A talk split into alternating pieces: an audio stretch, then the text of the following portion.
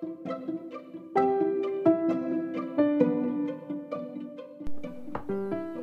んにちは。フックブックス夕暮れのドッグイヤーです。みんながそれぞれ自分の物語を生きるそのための小道具としての本を選ぶそのお手伝いをするをモットーにフックブックス石井真帆子がお送りします。えー、あっという間に桜が散り始めてもうこの辺りはほとんど葉桜になっています。でなんか学校も始まったみたいで子供たちもなんかあっという間に公園からいなくなってしまってちょっと静かですよ最近は。最近はというかここ2日ぐらいねなんか春あっという間って感じです。でもこれから新緑の季節が来るんでね。っていうかまだ4月9日ですけどね。ねあっという間ですね全てが。はいというわけで7回目の本日は、えー、本を読むことについては、えー、残るものは少ないという話、えー、そして最近読意した本言葉はこうして生き残ったの話をしたいと思います。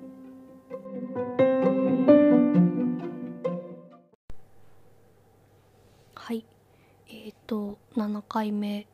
本を読むことについての話を今日もしたいと思います。えっとですね今日は残るものは少ないという話です。この残るものっていうのは何に残るかっていうと記憶に残るです。えっと私はですねあのびっくりするぐらい記憶力が悪くて昔のことはもう本当にほとんどじゃないかってぐらい覚えていないです。覚えてることの方が本当に少なくって。あの兄弟とかで話しててもなんかもう全然知らない思い出話が出てくるみたいなの。それが別にすごいちっちゃい頃のことじゃなくてもう何年か前とかでもそんな感じです。で特に、まあ、固有名詞は一度聞いたぐらいじゃよっぽどじゃないけどよっぽどじゃないともう本当に覚えられないです。どっちかっていうと目で見て記憶する方が若干若干いい。なんかうんそうですね。なんか耳で聞いたものは結構覚えられないっていうちょっとねポンコツな人間なんですが まあそういうこともあるかもしれないんですけれども本を 読んでも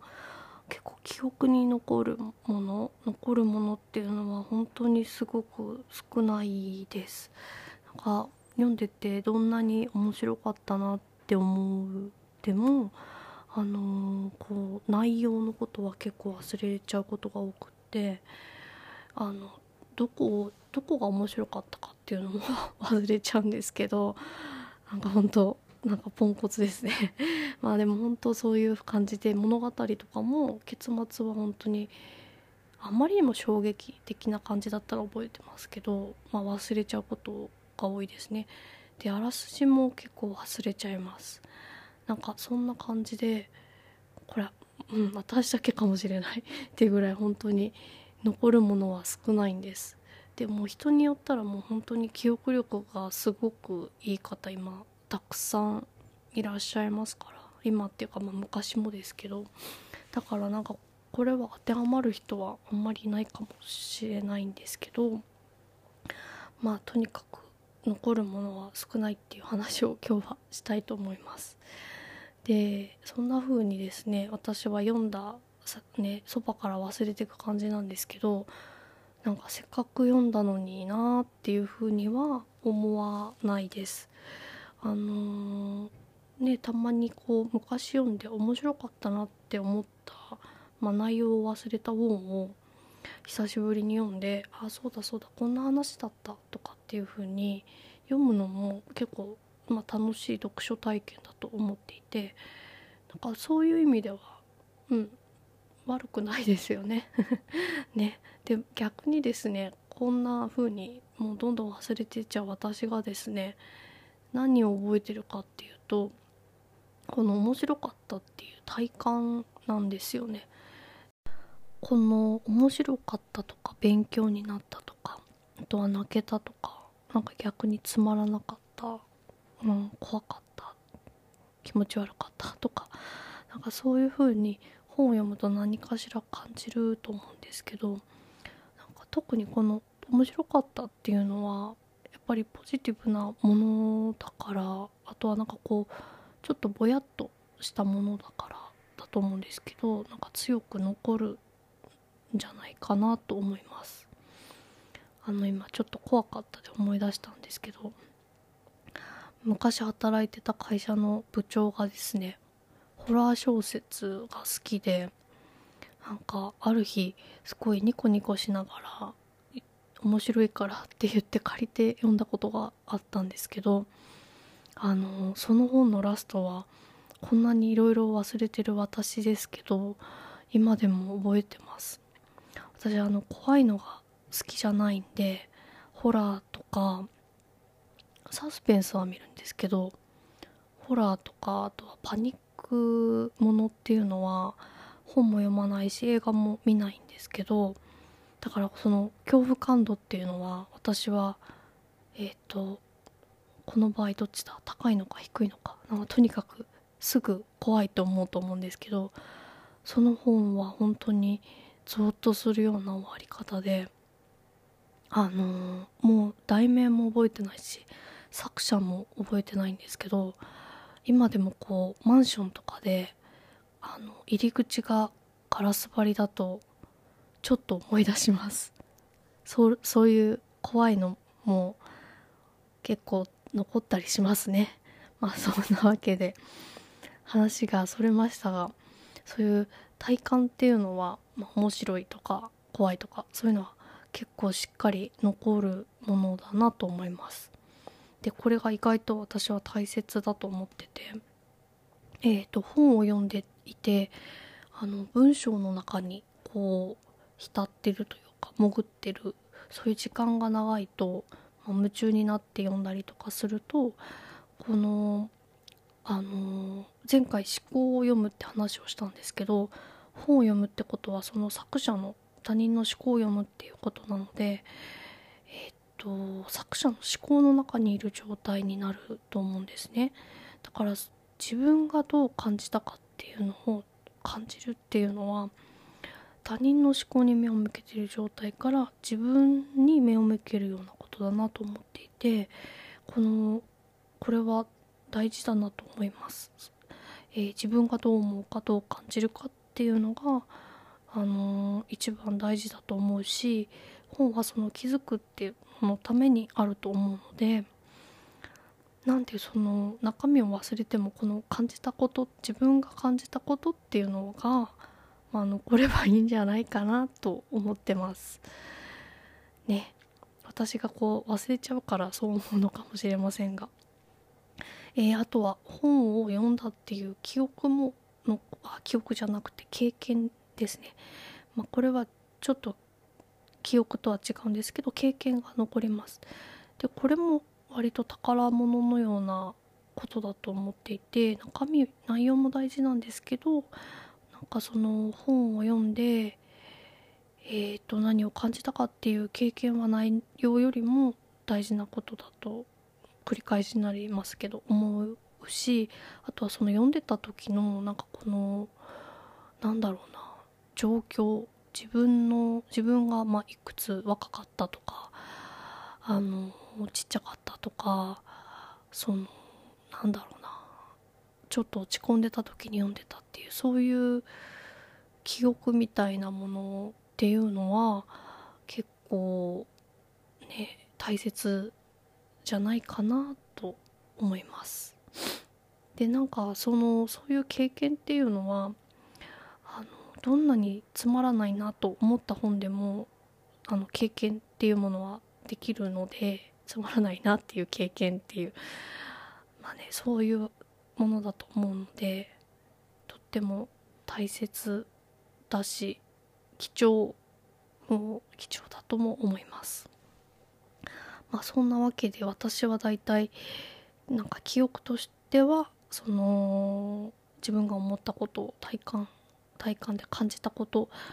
あとは読書の記憶読書体験の記憶みたいなものぐらいしかあの大抵の読書では私はそれぐらいしか残りません。でまあそれでいいなと思ってます。であの正直ですね世間一般的にですね読書への期待値が高すぎるんじゃないかなと思ってます。あのこうお店のポップとか見てみてもですねなんかあのなんだろうすごいとなんかこう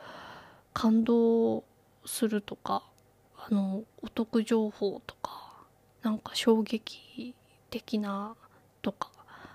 そういうこと言葉が並びますしこう何かを得ないと損だっていうイメージがこうなんか一般的にある気がしていてでもあのこれは人にもよるし読むタイミングにもよるんですけど意外と一冊の本から得られるものっていうのはそんなに多くはないしあのまあ多い時もあります本当に。なんかもう人生変わったみたいなこともあると思うんですけどそんなに期待値を上げて読むものじゃないなと思います。うん、であと本当に元も子もないかもしれないんですけどあの読む人の感性であの本から受け取れる情報っていうのは全然違うと思うんでその感性はあの自己責任だと思ってます。あのうん、で自分のこの感性感度っていうのは読書だけではやっぱりちょっとあの育てられないと思うしいろんな体験を通して磨かれると思うんでもうほんとこれは自警の意味も込めて言うんですけどいろんな体験をして体も動かして頭も動かして生きていくことがこのね強いては素晴らしい読書体験につながるんではないかなと思ってます。はいそんなわけでですねちょっと話が広がりましたが、えー、あまり期待をせず損を覚悟で、えー、残るものは少ないと思えばあの気軽にいろんな本に挑戦できるのではないかなと思います。ぜひいろんな本を読んでみてください。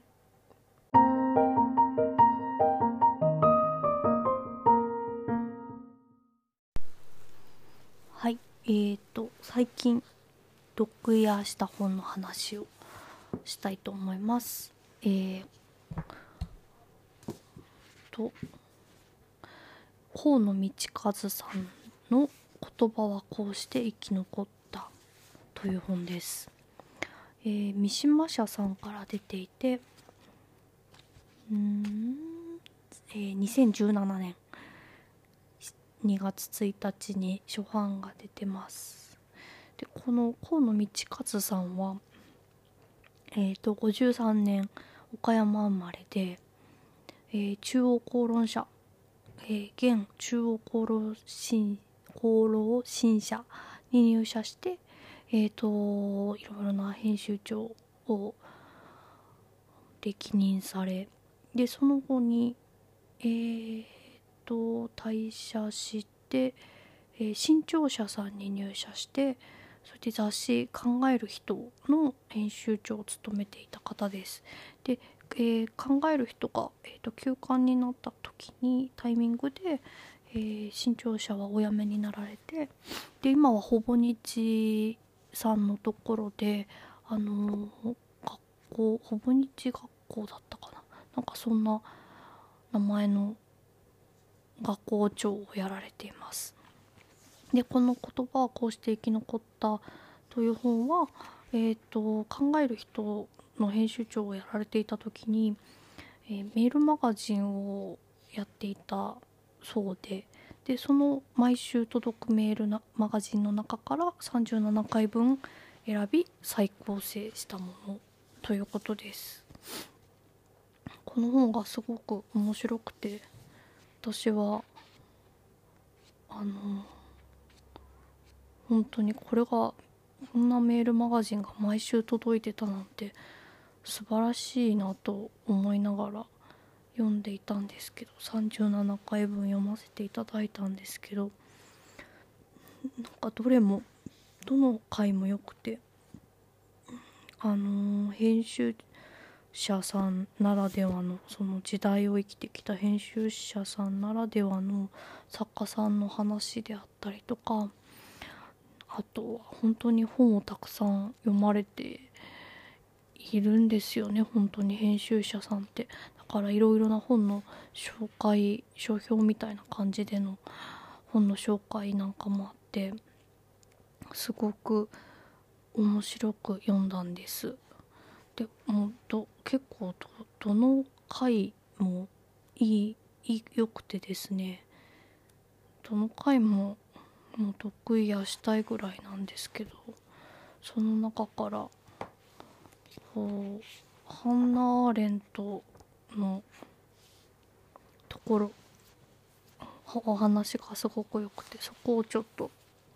話したいなと思います。でハンナ・アーレントこれは 映画を見た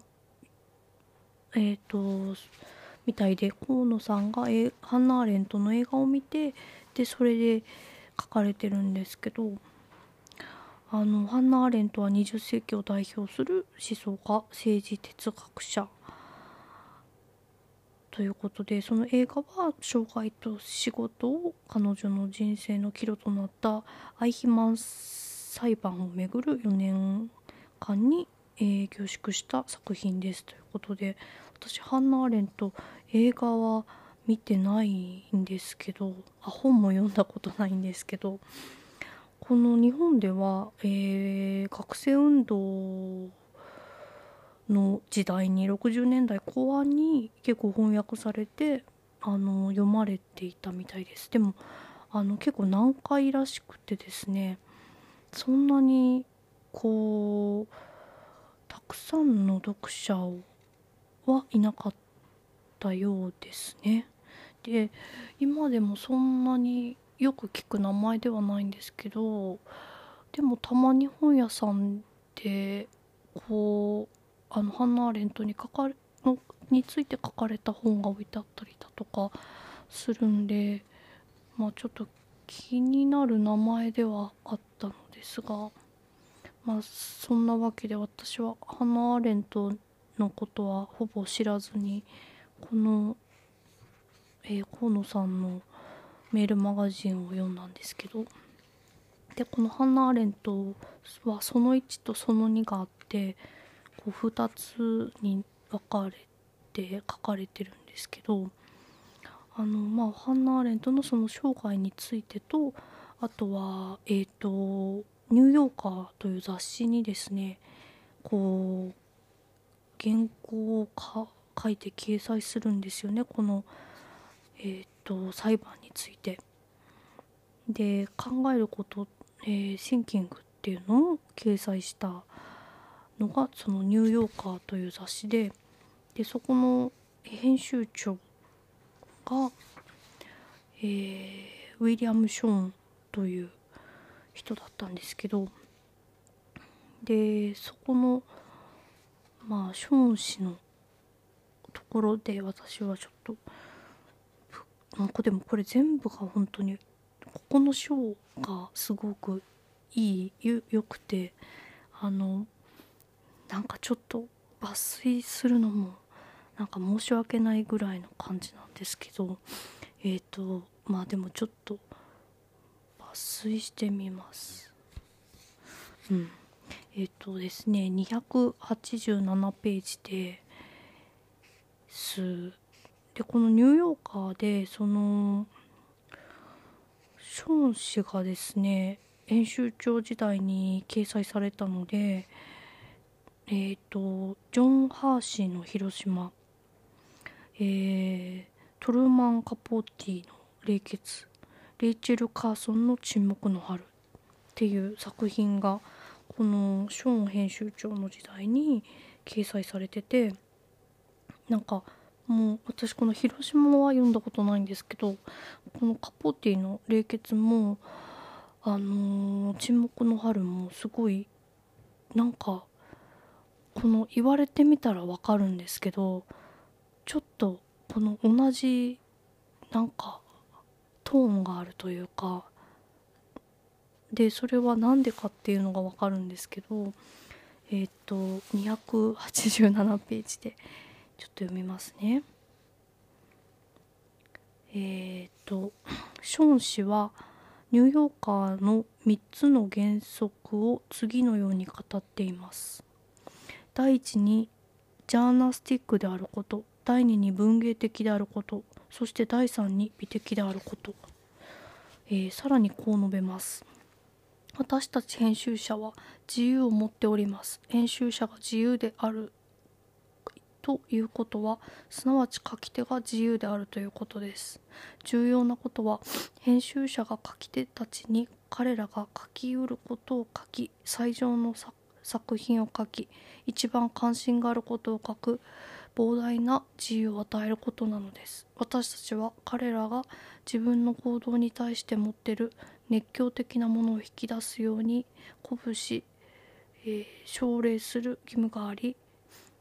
編集者もまたその熱狂的なものを共有すべきなのです。編集者は書き手たちが自ら関心を持つ主題について書き書きたい方法で書くように仕向け彼らが可能な限り自分自身であるように仕向ける義務があるのです。はい。これはえっと1987年の「東京人」という雑誌で、えっと、この当時、えー、79歳だったショーン氏があのインタビューに応じたものなんですけどなんかこれを読んだらそのやっぱりその載せられる掲載されるその記事記事というかもう作品ですよね。ねそれがこうどう磨かれてたかっていうのがすごいわかるなと思っていて。でまあ実際にそのチェック原稿チェックっていうのをものすごく徹底的に行ったみたいで。でそれにこのハンナ・アレントはすごくまあうん英語がお上手じゃなかったというのもあるらしいんですけど、えー、ともともとドイツの方なのででもなんかすごく大変だった。でも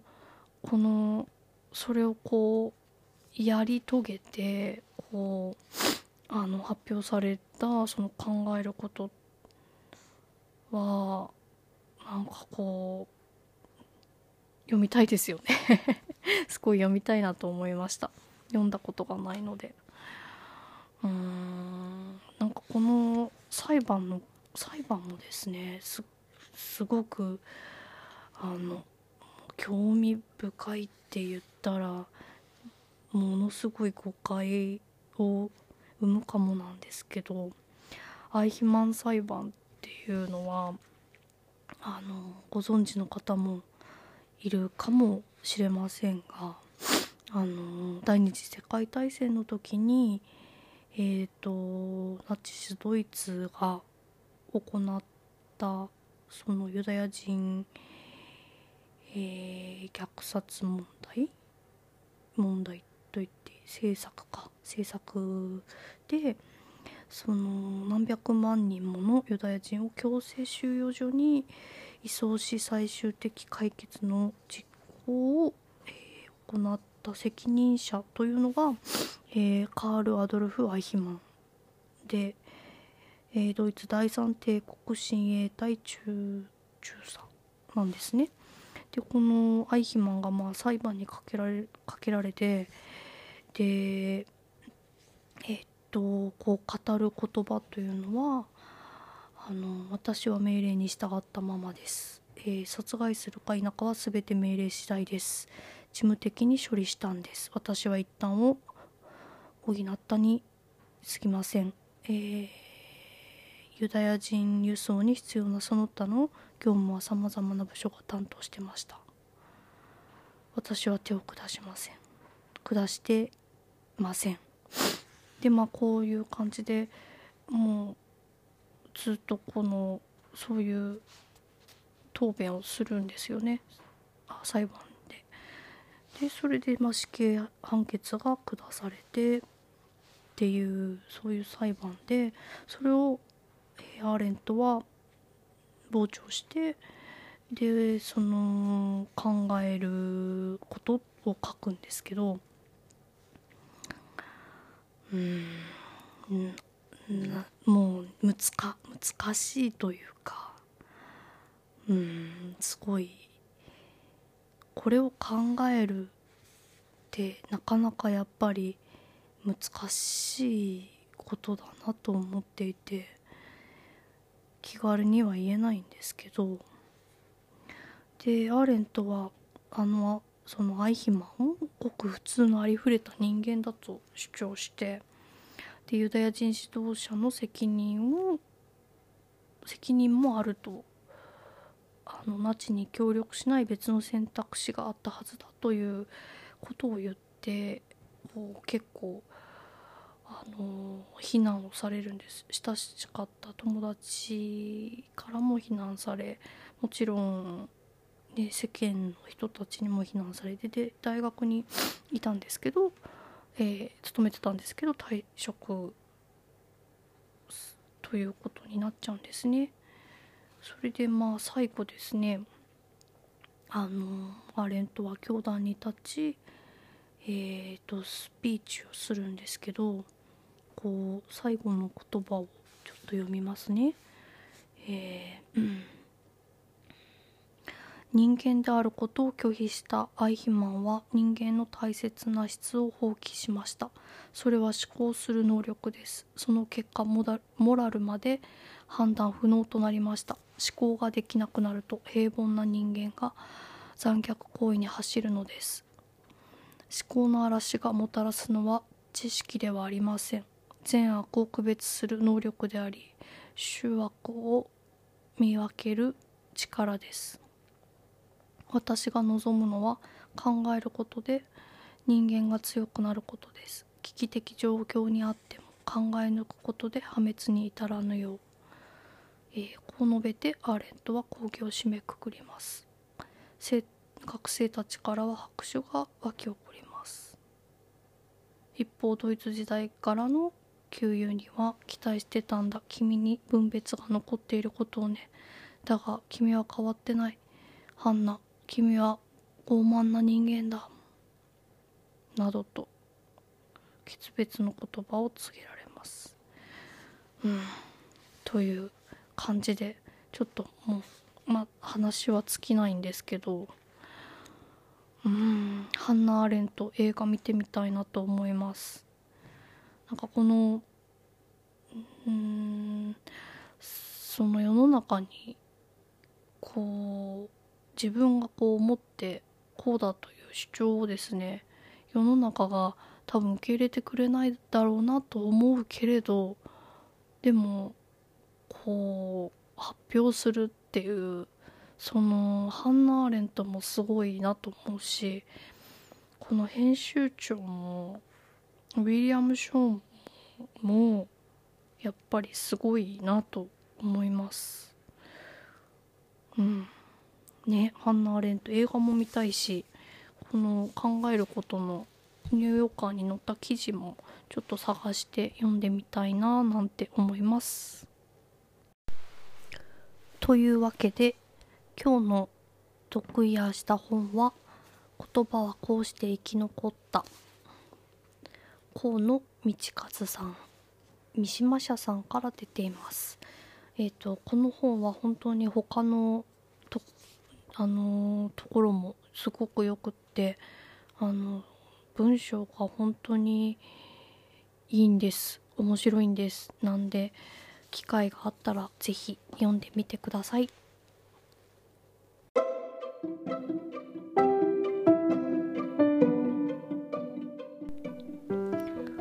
というわけでフックブックス夕暮れのドッグイヤー7回目でした。ちょっと長くなってしまいましたがありがとうございました。なんだかこう命の話というのは命が関わる話というのはやっぱり重く重いですよね。でもなんかこう今はそのあの命が危険にさらされるっていう感じではないかもしれないですけど時代が違うのででもなんか考えたいなとちょっと思いながらハンナ・アレントのところは読みました。あの社会がこう国がとか、まあ、社会のそのシステムがその国民とか私たちの命をどう扱うかっていうのはあの自国もそうですし自分の国もそうですし他人の国の話であってもやっぱりあのちょっと意識的に見るというか、うん、考える必要はあるのかなと思います。ね重い話は口も重くなりますがでもうん。そんな話もたまにはしたいなと思います。はい。そんなわけでえっ、ー、と次回はですね4月の23日ですね。ねなんか2週間あるとどんどん季節が進んでいく感じがして4月の23日ってもうどんな季節ですかね？どんな感じなのかな？でもなんかあったかかったけどここ何日か寒かったりするしまあ春といってもまだまだ始まったばかりですね。はいまあそんなわけでどうもありがとうございました。また次回。夕暮れ時にお会いしましょう。さようなら。